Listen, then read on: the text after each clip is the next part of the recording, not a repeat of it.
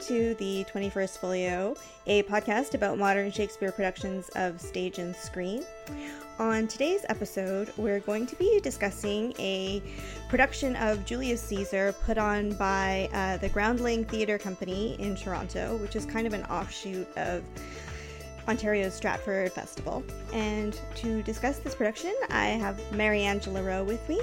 Hello. And I'm Alex Heeney. So I feel like we need to explain about Shakespeare in Canada. That's sort of broad, Alex. What specifically were you looking for? Well, I mean, we should first talk about the Shakespeare fest, not Shakespeare, the Stratford Festival, and I guess the history of the Groundling Theatre Company.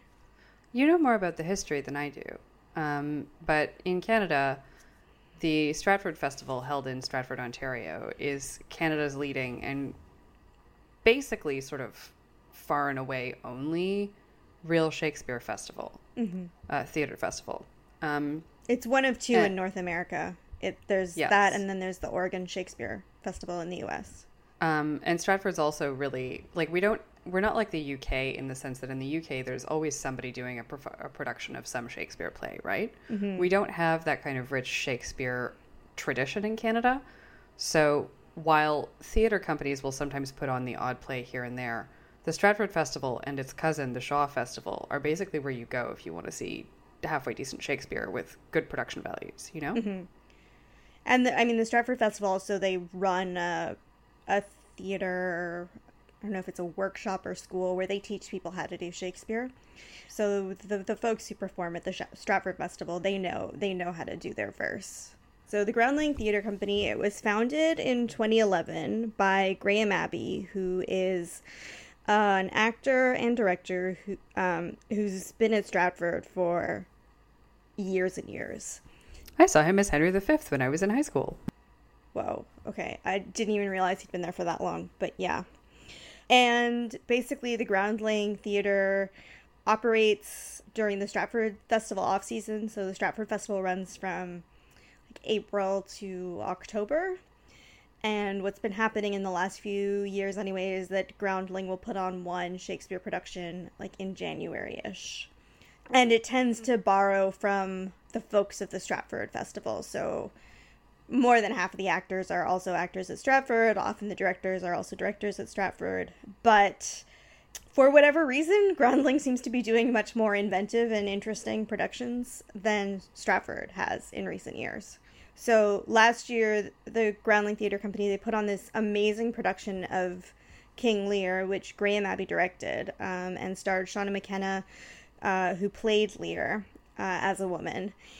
We have a lost episode that may or may not ever make the light of day because we had major sound issues on it, but um, it was I think for both you and for me, like kind of like a revelatory production, which made us completely rethink the relationships between the parents. The whole play. Yeah. Yeah. It was so it was so good. It was and it was just really brilliantly directed as well as, you know, Seana McKenna, brilliant actress. It was of the recent Regan and Goneril might have had a point school of King Lear. Yeah, I mean which I'm here for by the way. It was part of a modern reinterpretation of Lear that's becoming sort of increasingly common. You saw that in the Anthony Hopkins televised version of Lear as well, although not to the same extent. It was like greatest hits of Stratford's recent cast. And Seana McKenna was absolutely magnetic and marvelous and eerily recognizable as like like from the first scene you totally understood the characters and these family dynamics um, it was so beautifully set up. This production of Julius Caesar, it's directed by Chris Abraham, who is the artistic director of the Crow's Theater, which is where this production was held, and it's it's basically a co-production between Crow's Theater and the Groundling Theater Company. And he has also directed um, seven seasons at the Stratford Festival, and I guess is kind of best known outside of here um, for uh, directing the film adaptation of I, Claudia. It's worth discussing for two principal reasons. Well, three. One is it's everybody is doing Julius Caesar right now. So we need to think about what this Julius Caesar is adding to the canon of Julius Caesars. we need to talk about how this production is a a restaging of the Bridge Theater production plus which we did a podcast episode on that you can listen to. Uh, yes, plus what it tacks on in this sort of attempt at meta theater through the play, uh, and it's part of this trend of like trying to update Shakespeare. Man, the one thing the play does do, not quite well, but with you know reasonable success, is situate Julius Caesar in a historical context that would have been familiar to most of its audience, and that is not familiar to most audiences today. Mm-hmm.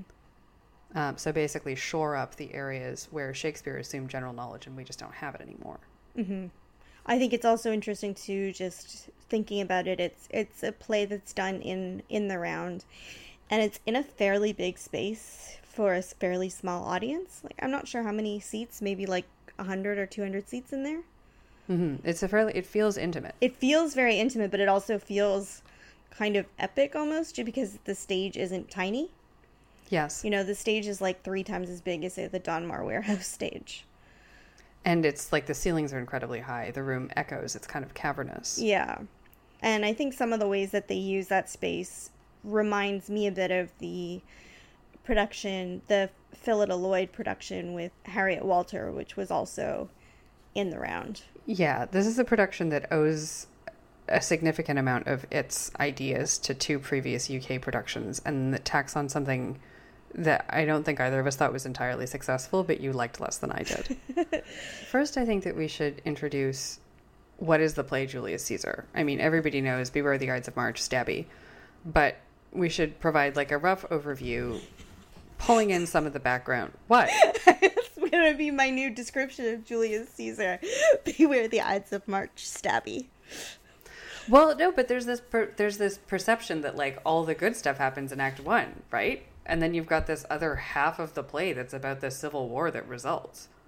I think there's something to be said about it. All the good stuff happens in Act One, especially in this production. Though I think we disagree on that, but yeah, I actually thought it picked up in Act Two. And we also, I mean, the other reason we need to do this podcast is we need to tell everybody about the magnificence of Andre Sills. Uh, yes, and like retroactively apologize to him. Apologizing for the on be- because we were so wrong. Coriolanus was not your fault, Andre Sills. We understand now. Um, you were not to blame for that. He he played Coriolanus in the Ro- Robert Lepage production that we basically shat all over. It was not good. No, it wasn't good. But having now seen Andre Sills as the amazing Casca, we can definitively say it was not his fault. Also, like a very scene stealing Casca. Like, oh he my just god! Has so much charm and charisma. You were like, yeah, yeah, yeah. Plotters, tell me more about Casca. Pretty much, yeah. Uh, this is this was very much a production where Cassius and Casca stole every scene. Which is interesting in and of itself because, and we have to rewind to talk about this a little bit. Explain right? who they are. Yeah. Yeah, but it's also part of. We've seen a couple of Julius Caesars where Brutus is like a little. Well, he's, he's out, overshadowed, yeah. you know? I mean, a dud might be too strong, but he's definitely. Yeah, I mean, this one was not a dud. He was just overshadowed. Yes, and I don't. I don't know that the play had a coherent idea of what kind of Brutus it was going for, too, uh, which is a bit Beyond of a directing problem. Ben Whishaw Light, yeah. Julius Caesar. It's one of Shakespeare's kind of fastest moving plays. It's like it's, it's one of the Roman plays set some number of years post Coriolanus, which this production actually helps contextualize. But um, anyway, the premise of it is Caesar has just come home from this big conquest and he's victorious, and there's all kinds of partying happening to celebrate Caesar, and they're talking about wanting to basically king him. And the significance of this, which isn't really unpacked in the play's text, but which this production did a fairly good job of contextualizing, is Rome has historically been a republic or a sort of republic. Like, Rome has historically not been keen on kings. So, we are sort of at the beginning of the play, we're kind of backstage and we meet this in this production a woman named Cassius who is very concerned about the idea of Julius Caesar taking this kind of power. So yeah, so when when the play opens, there's there's these celebrations of Caesar, most of which happen off stage, and we meet Cassius, who is very worried about Caesar t- taking like becoming a king, and she has decided that the best way to stop tyranny from ruling over Rome is to convince Brutus to help her and a bunch of other conspirators kill Caesar and then let Brutus take over as the new leader of the country. And Brutus is very ill equipped to do this. He's smart and honorable, um, but has no real sense of politics. And part of what happens is his own ego kind of gets inflated, and that becomes his downfall because they pers- they inflate his ego in order to persuade him to say yes, and then suddenly he becomes convinced of his own ideas, which were never particularly helpful in a political sense. So they all gang up and they kill Caesar. Brutus's wound is kind of more of a metaphorical one. It's not the one that kills him. Caesar's already been stabbed a billion times. Um, shot. Oh, sorry. In this production, shot. But Brutus still shoots him. And in the aftermath, basically what happens is Brutus has decided, I'm going to give this speech and I'm going to explain to the mourning population why we decided to kill Caesar. That'll work. And Mark Antony, who's been Caesar's right hand man, gives a speech also right after Brutus, which instead of saying being like, these are the reasons we killed the man you loved, starts talking about how much he loves Caesar and he starts to turn the tables and suddenly chaos starts to to reign because Mark Antony is now got the weight of the army behind him and is battling Brutus and his conspirators uprising.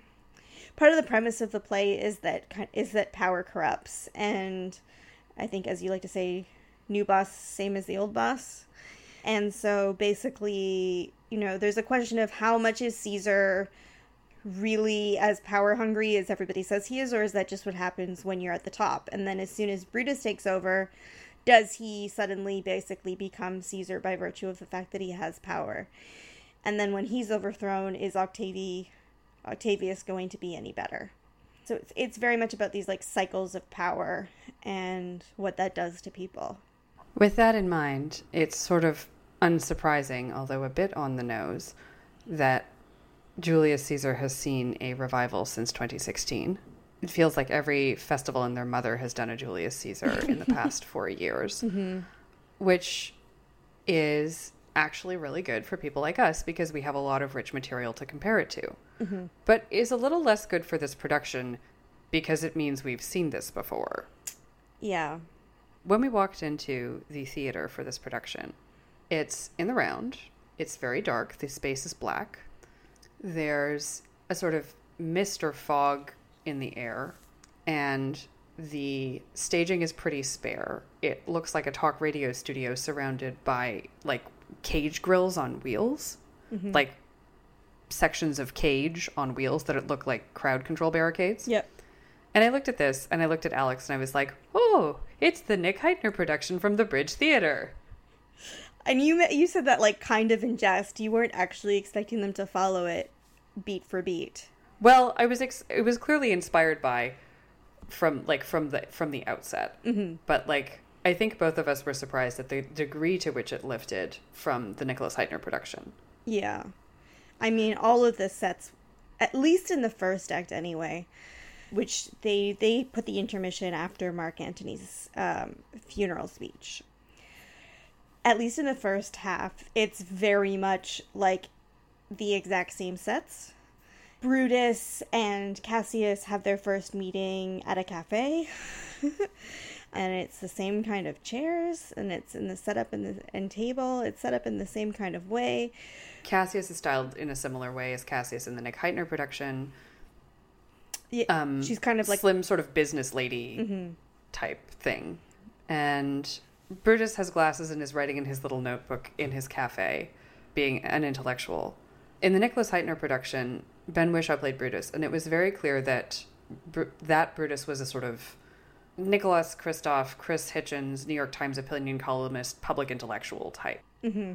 Nick Hytner gives us an instant idea of Brutus's social status by have having someone want try to take a photo of him in the street holding up a copy of his book. you know? Yeah.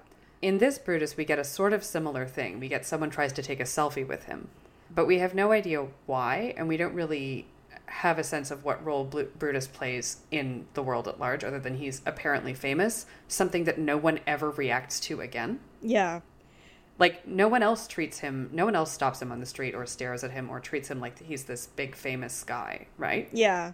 Whereas he's actually kind of in Caesar's entourage, like a backstage ish member of it. But we never see them interact. No. In any meaningful way, which is a thing that an- kind of annoys me about a lot of recent Shakespeare, re- recent productions of Julius Caesar that we've seen. If you expect me to believe that Brutus and Caesar had some deep bond, it would be nice to see them interact in any way. right. Before the murder. But yeah, I mean, also when we meet Mark Antony, he's in a tracksuit. I'm trying to think what are the other things that are exactly the same as in the Nick Hytner one. There is the opening wherein, in the Nicholas Hytner production, it's set up like a rally almost. And it's this sort of drunken revelry celebration.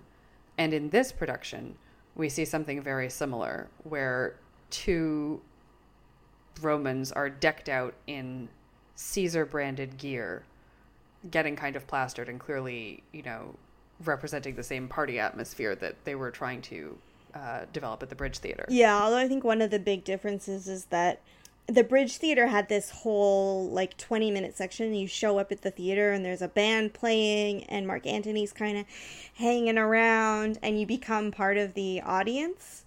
You you and you literally become one of the groundlings for Julius Caesar, kind of almost unwittingly. Whereas you don't really get that in this. There's there is that sort of revelry, but it happens for you know, a minute instead of this whole 20 minute preamble so that as soon as Caesar shows up, you're ready to, you've already been singing along to Seven Nation Army and you're ready to scream Caesar if asked. Yeah, this production kind of waffled about how much it wanted the audience to feel like they were part of the play. Yeah.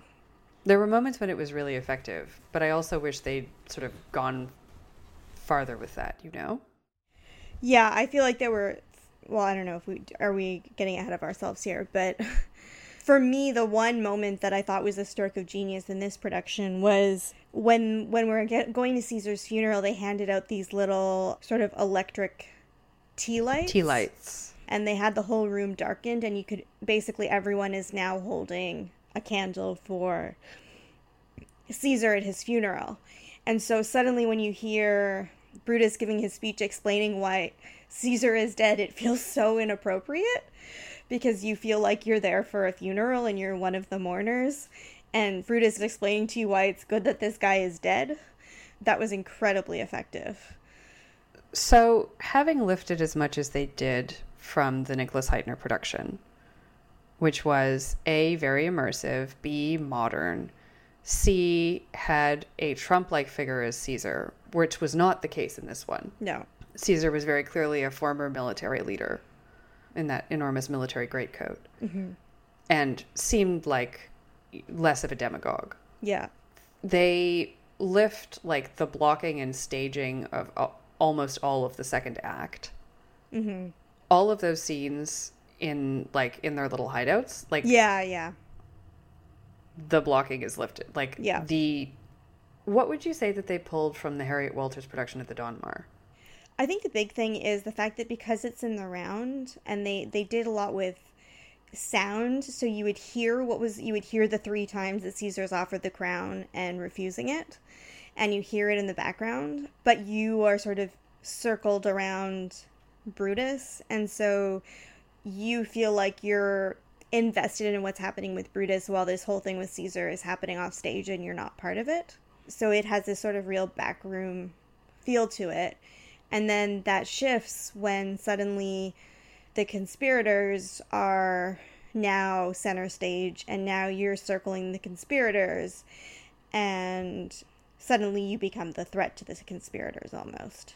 Yeah, one of the things you and I were talking about before we saw this production was how Julius Caesar has this sort of on stage, off stage, on stage, off stage dynamic. Things that happen in private and things that happen in public. Things that are showmanship and things that are genuine, and this very clear divide between the 2 Mm-hmm. The Nicholas Hytner production and the Donmar production, in their own ways, had a lot to say about the clarity of that divide, especially the Nick Hytner production. Yeah. What? How did you think this play expressed or thought about that? I mean, one of the things that I found really challenging with this production is figuring out how much of what I was feeling was because of this production and how much of it was me sort of on autopilot going, okay, we're in the Nick Hytner production. Like everything kind of happened as I was expecting it to, and that kind of took me out of it. I had a hard time really being present because I was kind of like, oh, okay, well, now we're gonna, I guess now we're about to head to Brutus's home, and I assume he's gonna have a desk full of books and, Oh, yep, and a sitting room. and oh, there it is. Uh, and then he's gonna stand. Just and- once, I would like someone to have a portrait of Brutus's grandfather on the wall. You know, like it would just Oh, that make would be everything good. clear. Yeah. right? Mhm. Anyway, And so I spent a lot of time just kind of following the motions of it. Like even Cassius, who I think this Cassius, the actress who played Moya O'Connell, she was amazing and I think better than the actress that Nicholas Hytner had. yes, She stole every scene she was in. But as far as the interpretation of that Cassius, it was basically the same interpretation as in the Nicholas Hytner production. I'm not wholly sure that's true. Actually, I Oh, think this okay. Cassius was better than the Cassius, more rounded, more Actually, yeah, I that's fair. Yeah. And one of the things I think this production did really well that I think the Nick Hytner production tried for but didn't quite hit as well as this production did was showing you the shifting balance of power in the conspiracy itself. Oh, yeah, that's true. Because this conspiracy is Cassius's show, right? Yeah. She's the one who makes the decision to bring Brutus in as essentially a figurehead. Yeah. But he seems to think he's the boss. Yeah. And she's willing to go along with it. And she clearly has some affection for him, or at least respect or esteem or looks up to him as a person. hmm But also, Cassius is the one who has good ideas, and Brutus does not. Yeah. There's a great moment in the immediate aftermath of Caesar's assassination where all of the conspirators are just sort of hanging out in the Senate looking like what just happened. This is in the the the Groundling production. Yes, Yeah. correct. And Cassius slumps down into Caesar's chair. And it's clear that she's doing it because she's just floored, right? She's not trying to take on Caesar's role. And she kind of has this heavy, knees apart, elbows on knees, head hanging down. Um, almost like lanky teenage boy kind of way of sitting. Mm-hmm. And Mark Antony comes in, and Mark Antony is trying to finesse his way through this situation. And Brutus is all about the high flown words, like, I promise you, we have really, really good reasons why we killed your friend and mentor. We will 1000% explain them to you. You gotta trust us when you hear about all these great reasons. and while Brutus is striding about center stage, being very persuasive and earnest, Cassius just says from sort of the back of the stage in shadow without really lifting her head, Oh, yeah, you, Antony, will have a say in the distribution of honors. Which is like, Cassius knows what really counts. Mm-hmm. Mark Antony wants stuff. Mm-hmm. He's not really interested in being an equal citizen of Rome. No, he goes where the power is. Yes. And Cassius is the one who understands that. And after Cassius says that, you can see Brutus looking over at her like, what? Part of it is like a little bit like, don't interrupt me. And part of it is, what does that have to do with anything?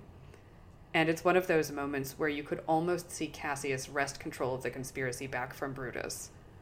But she chooses not to. Mm-hmm. She doesn't take that step, you know? Right, but then Mark Antony asks to speak at Caesar's funeral, and and Brutus is like, "Sure, no problem. Of course he can." And, And Cassius is like, no, no, no, no, no, no, no, no, no, no. Cassius, well, not just that, but Cassius goes, "Ahem, "A moment, Brutus." Yes. And in that moment, Cassius is in the sort of regal chair. Brutus is almost standing before her like a subject, and she's trying to convince him, no, don't let him speak. And Brutus is like, I don't see the problem with letting Mark Antony speak. Yeah. If there's one thing that the Nicholas Hytner production and this production make really, really clear, it's that all of Brutus's ideas are bad.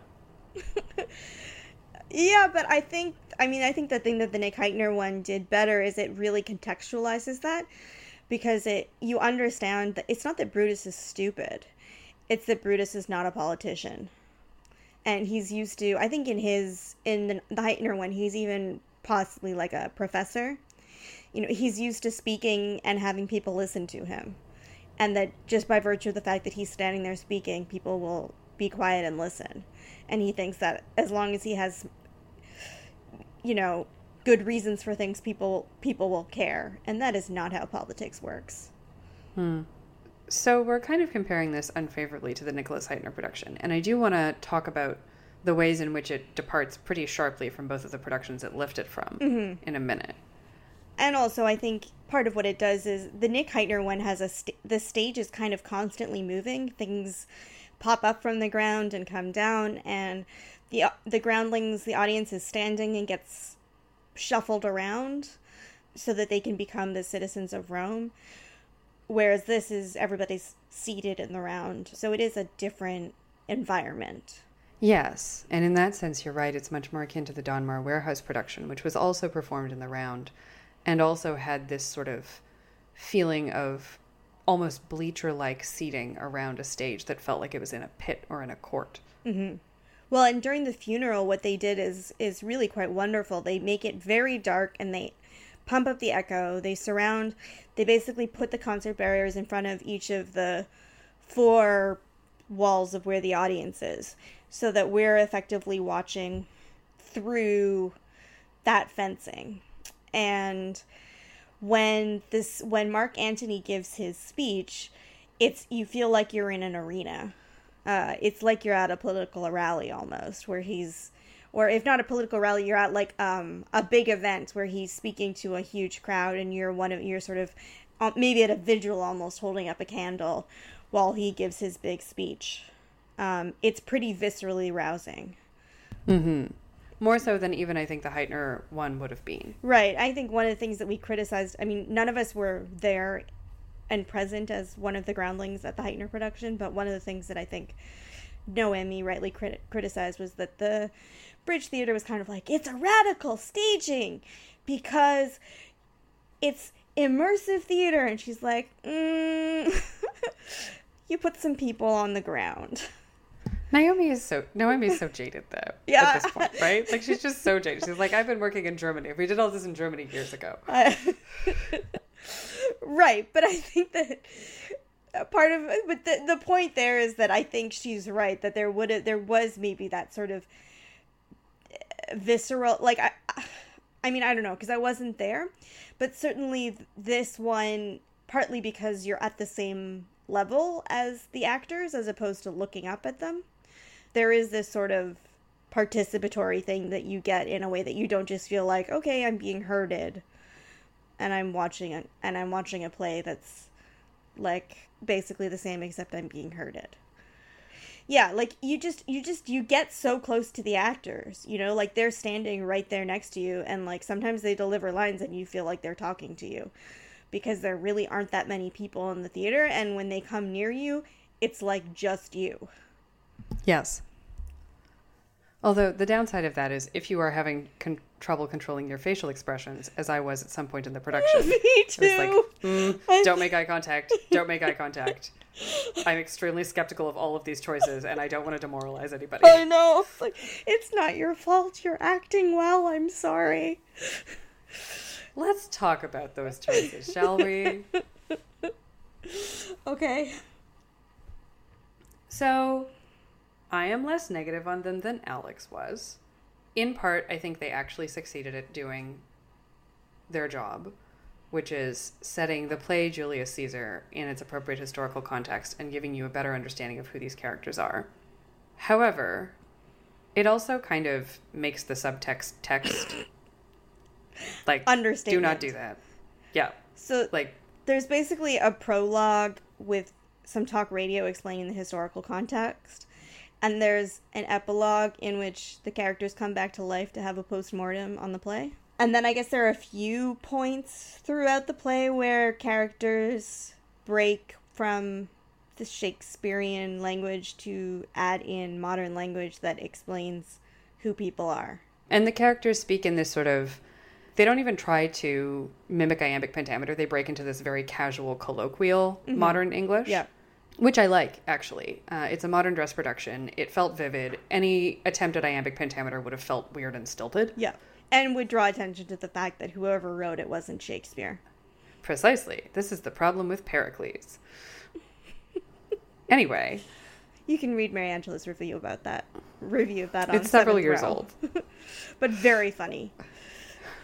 Let's talk about. So they have these a couple of these episodes through the play, but let's talk about the last, the ending scene that they add on. Oh my God. Alex.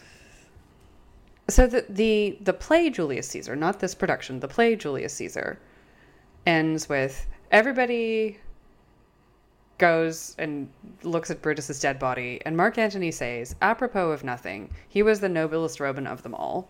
Sidebar. In more in recent productions, I've seen no evidence of this. Yeah.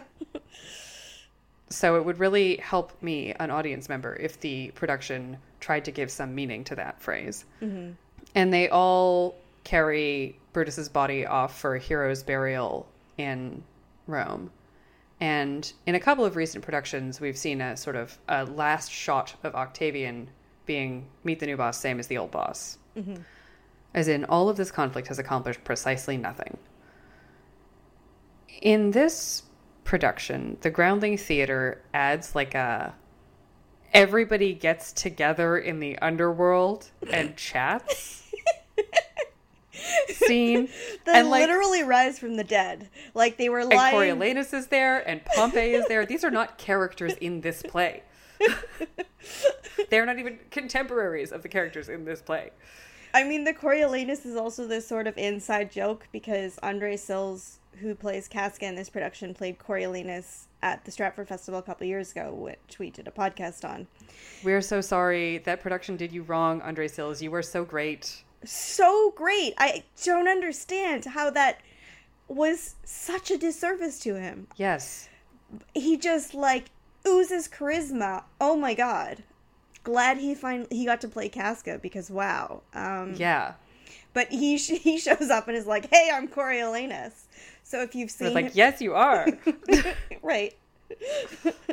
and I have some thoughts. I have some thoughts on pandering and politics. And they use this like it's really like it's about seven or eight minutes, but Alex said it felt like twenty. oh my god. They all use this time to like expound on the themes of the play at length. Mark Antony's monologue is pretty funny. Because he starts talking about Cleopatra. oh, awkward.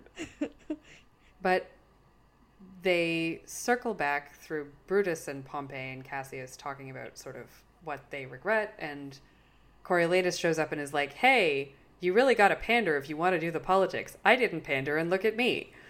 Then Brutus has this long monologue in which he basically says, People are animals. We're all animals. I'm an animal too. All of us are. How do we restrain ourselves from these visceral human emotional reactions and listen to cool reason? How do you make them do that? And he looks at Caesar, and Caesar says, You don't.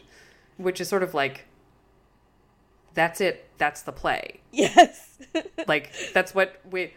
We did. We- that's what we've been watching this whole time. yeah, like if you had done a proper job on this, you wouldn't need to explain this to us. I think the other thing too is that that we haven't mentioned is throughout a huge chunk of the second half of this play, Caesar is stalking the stage like he's Hamlet senior. Yes. Fortunately, he's wearing a fantastic overcoat and has great posture, so, you know, it kind of works. Right, but it does kind of lend him some kind of moral weight that I I don't know if moral weight is what I would go for there. really okay. What would you go for? No, finish your thought. I'm sorry, I shouldn't have interrupted you. Um, I, I just feel like it's kind of like Caesar. Wa- there, there's a degree to which it's like Caesar watching them going. You thought I was the problem. I wasn't the problem. Um, It's that wasn't really how I thought about it, but okay, that makes sense. well, just just the sense of him standing there judging you and like making you feel guilty about the things that you did. in order to get your power. And so to me that kind of it kind of adds more weight to Caesar and makes it seem like Caesar was maybe an okay guy. And I'm not saying Caesar was or was not an okay guy, but it's a little bit tough to force us to keep watching Caesar and make us go, oh, look at the bad things those conspirators did for 40 minutes and then suddenly be like, Caesar was so great. Why did we do this? Um, oh, actually, Caesar wasn't so great. Um, oops.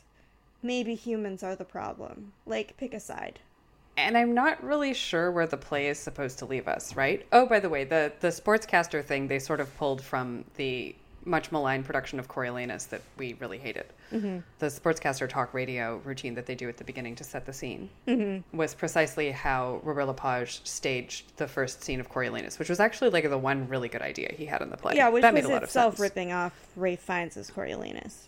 I mean, it's not talk radio, but there is a television show where people. Oh yes, are, that's true. Um, it's like a news talk news, and they're talking about what what just happened. So Ralph Fiennes and Nicholas Hytner emerging as the interpreters of Shakespeare for our age. Mm-hmm. Everyone else is just basically kind of ripping them off. It just felt kind of pat to me, you know? Mm-hmm. Like it felt what they were saying about the themes of the play was not incorrect. And I think that if you hadn't seen 8 Million Caesars the way we had, it's possible that you would have benefited from this in the sense that it really pulls out the guts of this play. But one, you shouldn't you shouldn't have to. Like the production should do the talking for you. Mm-hmm. And two, it leaves it ends on sort of a dumb note, right? It's like, look, Fox News won. Yeah. Basically. And I mean, the first season okay i'd seen caesar once at stratford which was really terrible so i didn't really understand the play but the first time i feel like i really saw caesar was the the phyllida lloyd film mm-hmm. starring harriet walter and i understood all of that stuff from that one production. Yes. And that production wasn't even as concerned as as as this one and the nick hytner production are with sort of public demagoguery and the the public private divide you know? Right. No it was much more about power corrupts. And intimate relationships and how love and affection and interpersonal can make you do bad things for sort of personally good reasons. Mm-hmm. And also the fact that just because you have the right ideas doesn't mean you're going to have a successful rule in politics. Yes. I think in that one it was very clear that Brutus was Brutus the was honorable the right. guy. Yes. And that he was sort of the conscience of the community almost but that didn't matter because he wasn't a good politician. Yeah, so I, I, I feel like if you've done a good production, that should that epilogue is unnecessary. Mm-hmm. Although it, it was funny, I will say that. Yep, especially Graham Abbey's bit about Mark Antony and Cleopatra. So, what kind of Brutus is this Brutus, right? Because in the previous productions that we've mentioned and the pro- productions that this one is drawing from, who Brutus is is pretty darn clear. Mm-hmm. But I didn't feel that clarity in this production, and I wanted to hear your thoughts about it. I don't really have a good answer because to me it was all of the trappings of the Ben Whishaw one without the depth. So we saw a production of Julius Caesar at Stratford, I believe this summer, right? It was no, this summer? No, it was 2018. Oh, God, I'm old. Time is just passing. Um, and there were a lot of problems with that production.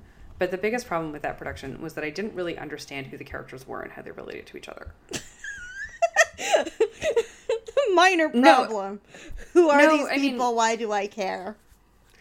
No, I mean that came out sounding a lot harsher than I meant it. Um, I meant that okay, there was a coherent vision for Brutus. It just wasn't a particularly compelling vision, and I don't under I didn't understand his place in the society, the Rome that they were trying to build. Okay. I didn't understand Brutus's relationship with Caesar. I didn't particularly understand Cassius. Mm-hmm. And Mark Antony in that production was played by the divine Michelle Giroux, who was also in this production. And Michelle oh, Giroux that's who she is. I was like, I she's know I've magnetic. seen her be, be great before. Yes, like she's just she's just totally magnetic. And anytime yeah. she's on stage, even when she's saying like bit part lines, like "I am soldier number four, reporting about the bombs or whatever. Um, she's just like Just to play so of good, yeah. her and Andre Sills and the woman who played Cassius in this production. That would be great. That's what I want. Ooh, yes. Right? Let her be Brutus, maybe. Yeah, actually. That would have been interesting. She played Mark Antony in the Stratford production. Her Mark Antony suffered from a lack of direction Mm-hmm. because I don't think the director understood who this Mark Antony was supposed to be. Mm-hmm. Yeah. But she was good. It was not. She's, I mean, she's so charismatic and her line readings are so good that you can't not love watching her on stage. She's such a performer. Yeah. I think definitely one of the things that this production uh, really brought home, especially because it had some actors that we've seen before but not used well, is just how incredibly talented the sort of Stratford crop of Shakespeare actors are.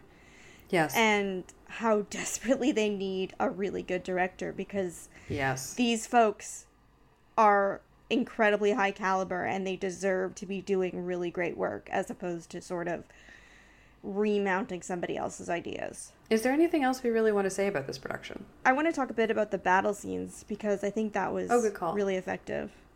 Yeah, go ahead. Yeah, we haven't talked about the nitty gritty of the staging, actually, which was quite effective for all that we were whining and moaning about how it was very much inspired by the Nicholas Hytner production. Yeah, I feel like if you hadn't seen the Nicholas Hytner production, it probably would have been a much better experience because it was very well staged.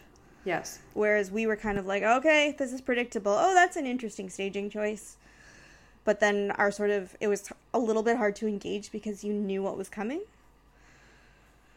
But I think one of the things that I really liked about what happens in the sort of battle scenes is suddenly there are people who are walking on these catwalks high up in the air that I didn't even realize were there.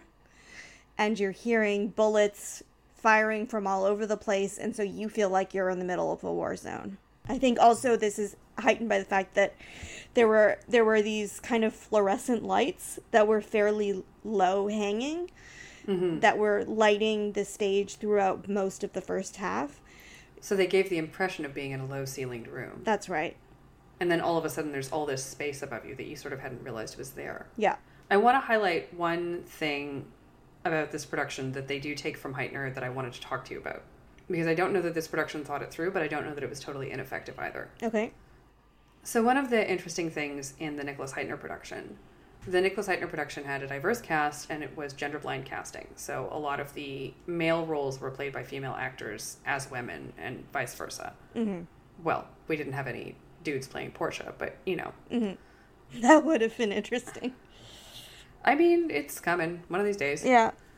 And one of the things that the Nick Hytner production did very well is show that the conspirators were all people who were in some way marginalized or disenfranchised. Mm. Women, people of color, female people of color, Yeah. people with disabilities. hmm Whereas the cons- this like set of marginalized people had in Nick Hytner's production turned to a white guy Yeah. because he could be the public face versus the other white guys. Yeah, yeah.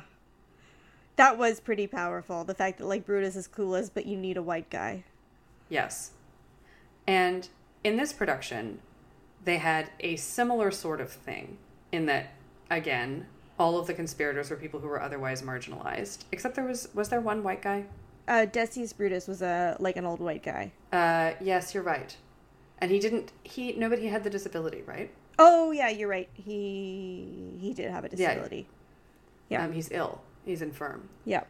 And so they sort of lifted this idea, but didn't pull it all the way through. hmm And of course, Because I this- what we haven't s- wh- wh- what is tacit what we haven't said is that Dion Johnstone, who plays Mhm. Brutus, is black. Mhm. What do we think about this? Do we think that they deliberately made this choice and pulled it from Hytner and then just tried to put a new spin on it, or do we think that this was something that they intentionally left behind? I kind of think they didn't think about it. I think there's a diverse cast because they have a diverse group of actors, but I'm not sure that they really thought about. I think Stratford sort of has a history of colorblind casting, and I I don't necessarily mean that in a good way. They tend to like okay, it's good that they're going to cast people who aren't white in roles that are quote unquote traditionally white, but they almost never engage with what the implications of race are. Um, you're just supposed to ignore the fact that they're black, Mm-hmm. which is a, itself a little bit racist. It's certainly a missed opportunity and not thoughtful. Mm-hmm. And one of the things that the Hytner production did really well was tacitly explore that Yeah, pretty vividly. yeah. Yeah. Does this Especially the way that Cassius is a woman and cannot run the show because she's a woman. Mm-hmm. Jan Cassius has a lean and hungry look. Yes. and she thinks too much. Mm-hmm. Like you hear that said about a woman, it rings very differently than when you hear it said about a man. Yes. And hammers home why Cassius, the mastermind of all this, is turning to Brutus, the kind of clueless dude. Yeah. I don't think this I don't think this production had a clear idea of who Brutus was and why Cassius was talking to Brutus. Mm-hmm. The production clearly wanted to create a a deep personal bond between Cassius and Brutus. Mm-hmm. The conflict there's a scene in Act 2 between Cassius and Brutus while they're like on the run from Mark Antony and Octavius. And they're in a they're like in a bunker and they're having this like knockdown drag out fight about the fact that apparently Cassius takes bribes and apparently Brutus sent for money from Cassius and Cassius didn't give it to him and they're just they're just like having it out. And in the Groundling production, that scene was really well done and I'd never seen that scene well done before. It was really well I thought it was really well done, partly because Cassius was so amazing. Yeah. Like I just I felt like I understood what was going on with that person. I felt like I understood her how this figured how this moment figured into her character in a way that I hadn't before, even in very good productions. Yeah. Like in the Harriet Walters Donmar Warehouse production, I, the scene kind of felt thrown away to me. In the Nick Hytner production, it was like fine, Mm-hmm. um, but I didn't under I didn't feel like I got a richer understanding of the relationship between Cassius and Brutus out of that scene until this production. Mm. But I think that's largely attributable to the fact that Cassius was great. Because they're trying to create this dynamic of interpersonal closeness and even sort of hinting toward uh, a less platonic affection, which I didn't really like, between Cassius and Yeah. Brutus.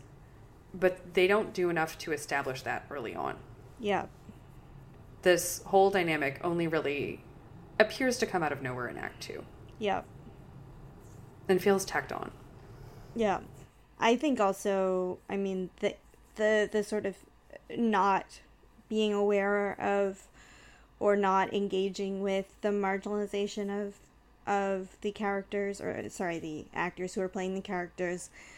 I think that's maybe a very Canadian thing because we like to pretend we're not racist or sexist, and so that means that ultimately what that means is we just don't talk about it. We're not any less racist or sexist. We just act like we aren't mm-hmm. by ig- ignoring it, and then you have these production production choices like this that are kind of incoherent. Yes. I don't know. I weirdly don't have a lot to say about this production, except to say that Michelle Giroux and Andre Sills and what was her name? Moya O'Carroll? Moya O'Connell. O'Connell, yeah, Okay, so the three of them are fantastic, and I would like to see them in everything from now on. yeah. Well, I think it's worth just taking a moment to just talk about the influence of Nick Hytner, and even just the fact that we now have recorded theater and how that seems to have how that seems to be influencing Canadian theater. And I also saw some influences of this when I was in California on productions there, and I guess just sort of what what that that means. Go ahead. I guess it's it's worth sort of just talking a, little bit context wise that Nick Hytner is also the mastermind behind NT Live, which records live productions and broadcasts them around the world.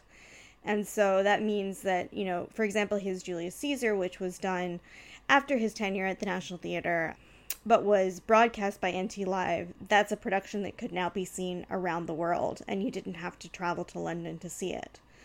And I think it, it's sort of a double edged sword that, on the one hand, it means people everywhere have access to amazing theater. On the other hand, those productions can suddenly have undue influence.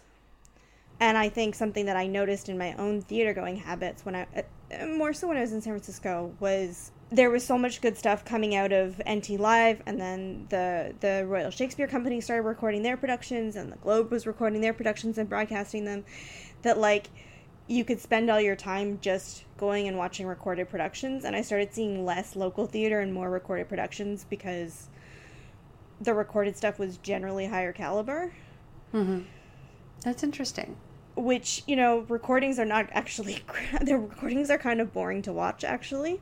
Yeah, they're much less visceral. They're much less visceral and and they're very much an act of curation translation. and yes. I don't even I don't even think translation is fair. It's just curation. Mm-hmm. Not always carefully curated. You're never going to get all of the information that you would from being there in person when you see it mm-hmm. on screen. You're going to and you won't have and often you won't even have any idea what you're missing. Yes. I like one of the things that I saw when I was in California is like I went to see this production of A Midsummer Night's Dream that was put on by Santa Cruz Shakespeare, and they they they put on a lot of really great productions. But this, it felt like it was. I don't even remember the specifics of this. It's probably in my review, which I I can find and and link to. Um, but it, there were things in it that were kind of borrowed from Julie Taymor's film of Midsummer Night's Dream, which was itself a a kind of translation of a recorded theater hybrid for film of her stage production.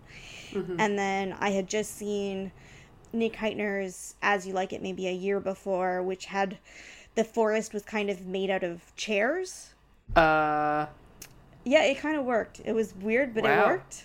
Okay. And then they used chairs to indicate trees in the same way. So it was like it was just very clear that they had seen those productions and were kind of like just stealing ideas from that. And then that year they also had this Hamlet where Hamlet was played by a woman, but wasn't they didn't really do anything with gender. It was just mm-hmm. and a lady is Hamlet. Yeah, and that and it kind of felt like they had watched the Maxine Peake Hamlet and then oh, but the and then hadn't really thought about what else to do or add to it. Like it just really felt like the folks who had made these productions had seen the same stuff I had it was sort of annoying that I'm not seeing something new mm-hmm. from these productions, even though I also would agree that those other things are good. You know, is that really what we want to see local audiences getting? Because on the one hand, okay, they get some version of this really great production, but then it's also kind of watered down, and maybe what you know the part of the point of theater is to have something that's alive and relevant and how relevant is a production that was done in London that we've seen recorded to people in California. And it was outdoor theater also. So No, I was going to say it's not just smaller companies that are being infected by this too. Yeah. For one thing, Groundling is like theater royalty in Canada, yes. right? If anybody should be able to come up with an interesting and innovative production, it should be them. Yeah. And which is what Stratford, they did with Lear last year. Yes, which was amazing. And sure, they capitalized on some themes that have been coming out in more recent interpretations of the play, but the production itself felt fresh and new. Right. I mean, even casting Lear as a woman that had been done with Glenda Jackson had played Lear at the Old Vic like a few years before that. So it was yes. kind of in the air. It wasn't the first time to put a woman as Lear, but what they did with it was completely radical in every other way. That, maybe that's an exaggeration, but it was like it was completely it was it was vivid. Thing. Like yes. I felt I came out with a different understanding of the play. I didn't feel like I'd seen it before. I felt like you know? And it was very specific to the space that they had designed it for also. But going back to what we were talking about earlier, I went to see a production of Othello this summer at the Stratford Festival. Mm-hmm. And they had one interesting idea that they'd put into the play but the rest of the play, like from the setting right down to the blocking of a whole bunch of scenes, was lifted wholesale from the Nicholas Hytner production at the Royal Shakespeare Company, starring, starring Rory Kinnear as audio. You mean Iago. at the National Theatre? I thought it was at the RSC. Oh well. No. At the National Theatre, starring Rory Kinnear and Adrian Lester. Yeah. First of all, anything is going to suffer if you compare it to the portrayals of Rory Kinnear and Adrian Lester. yes. Like I, I'm sorry, you know? And second of all, it just felt like it felt like they were going through the motions of what Hytner's production had done without understanding why Hytner, Hytner had made those choices. Yeah. Oh, okay. I, I mean, I'm agreeing. I haven't seen it, but yes. Yeah. The one contribution that this Othello did make was Hytner's, well, Rory Kinnear's Iago is very much a it's a play about class warfare and it's a play about pitting a white lower class man about against a black man who's been accepted into upper class circles and that the res, the class resentment there. Mm. Whereas the Stratford production took that and added a twist of incel rage, angry young man, which makes Iago's antipathy toward Desdemona make a lot more sense because he's got this kind of she's beautiful, I want to fuck her, I want to kill her. She's if I can't have her, no one will sort of vibe to it. Mm-hmm. And that made a lot of sense. But I digress. The difficulty is that it seems like even our leading theater companies, the people that we look to to be most inventive, to set the standard, they're looking elsewhere instead of thinking through their own production ideas. And that's really disappointing.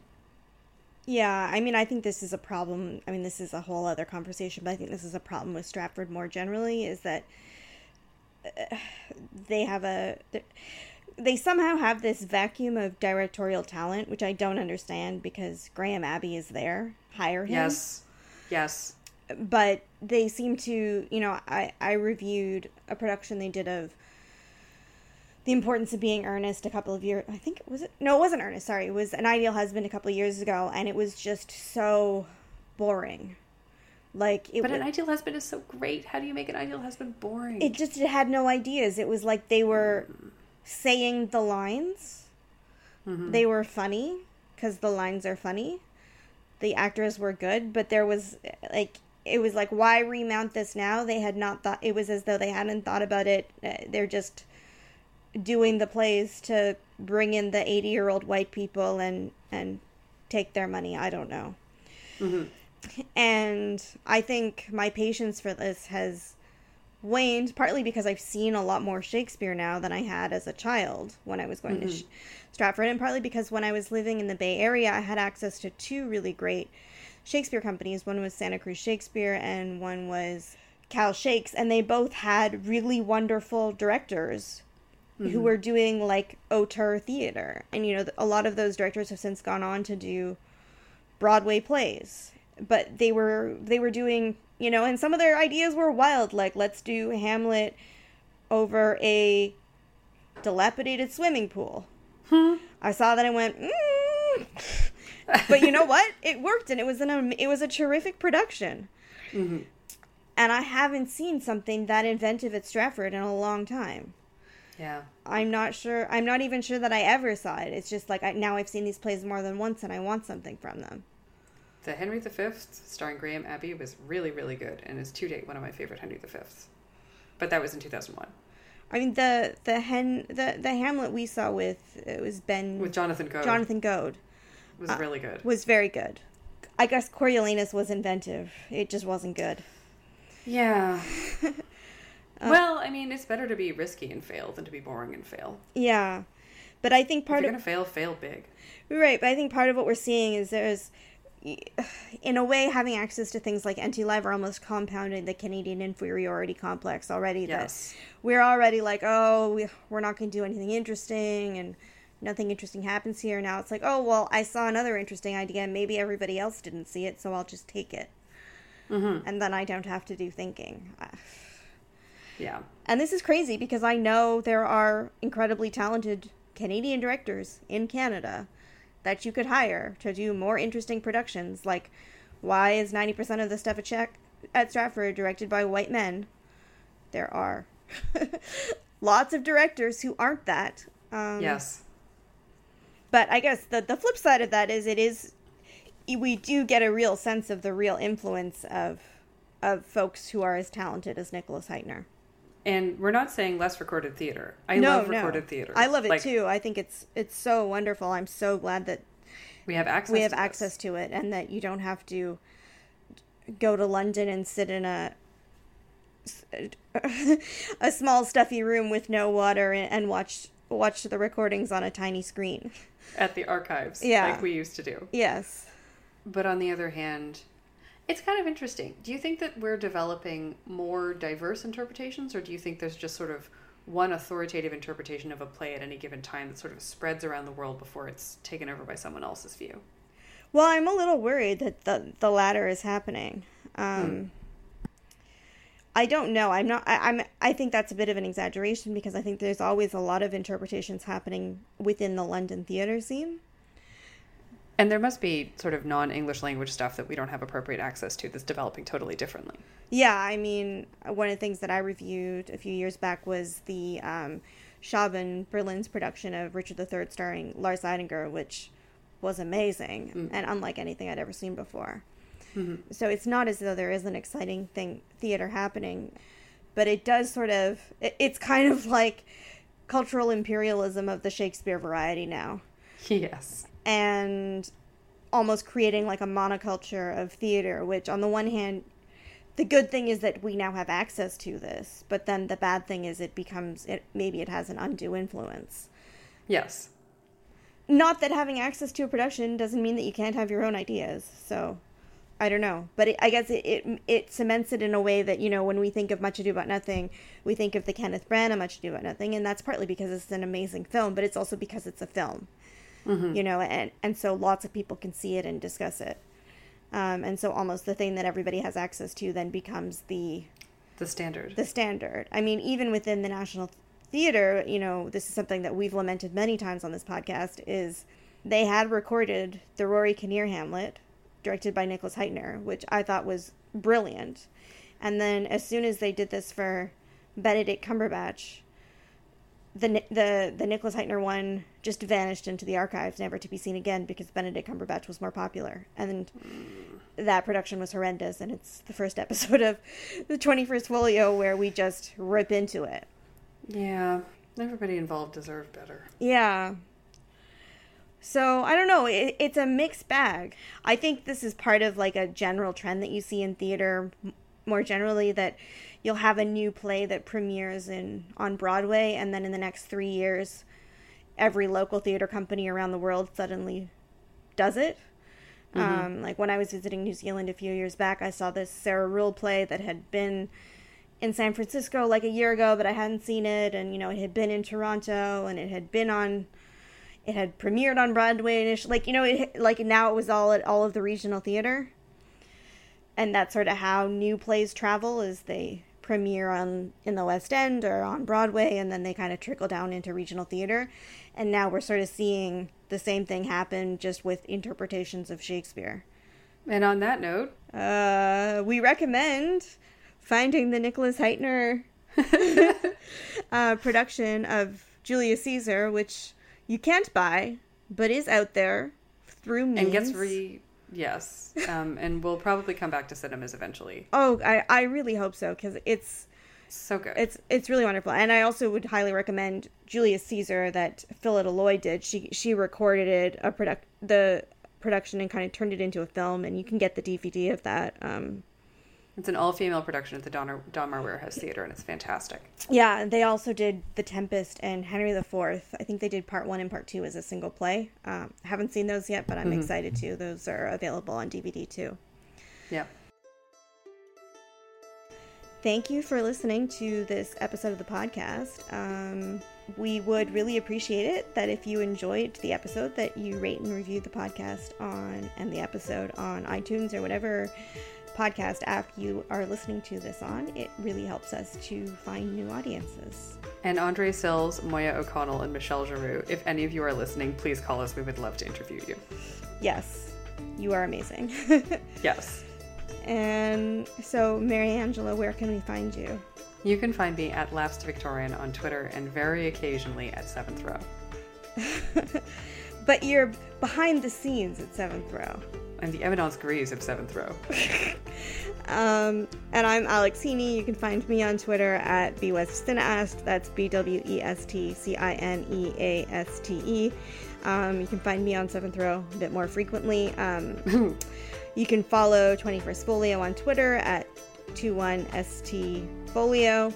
Uh, you can find us all at Seventh Row on Twitter. And um, I guess the most the big news coming out of Seventh Row right now is we're working on a book on the films of Céline Sciamma um, and Portrait of a Lady on Fire. No idea mm. what the overlap is between people interested in Julius Caesar and people interested in retelling the history of female painters.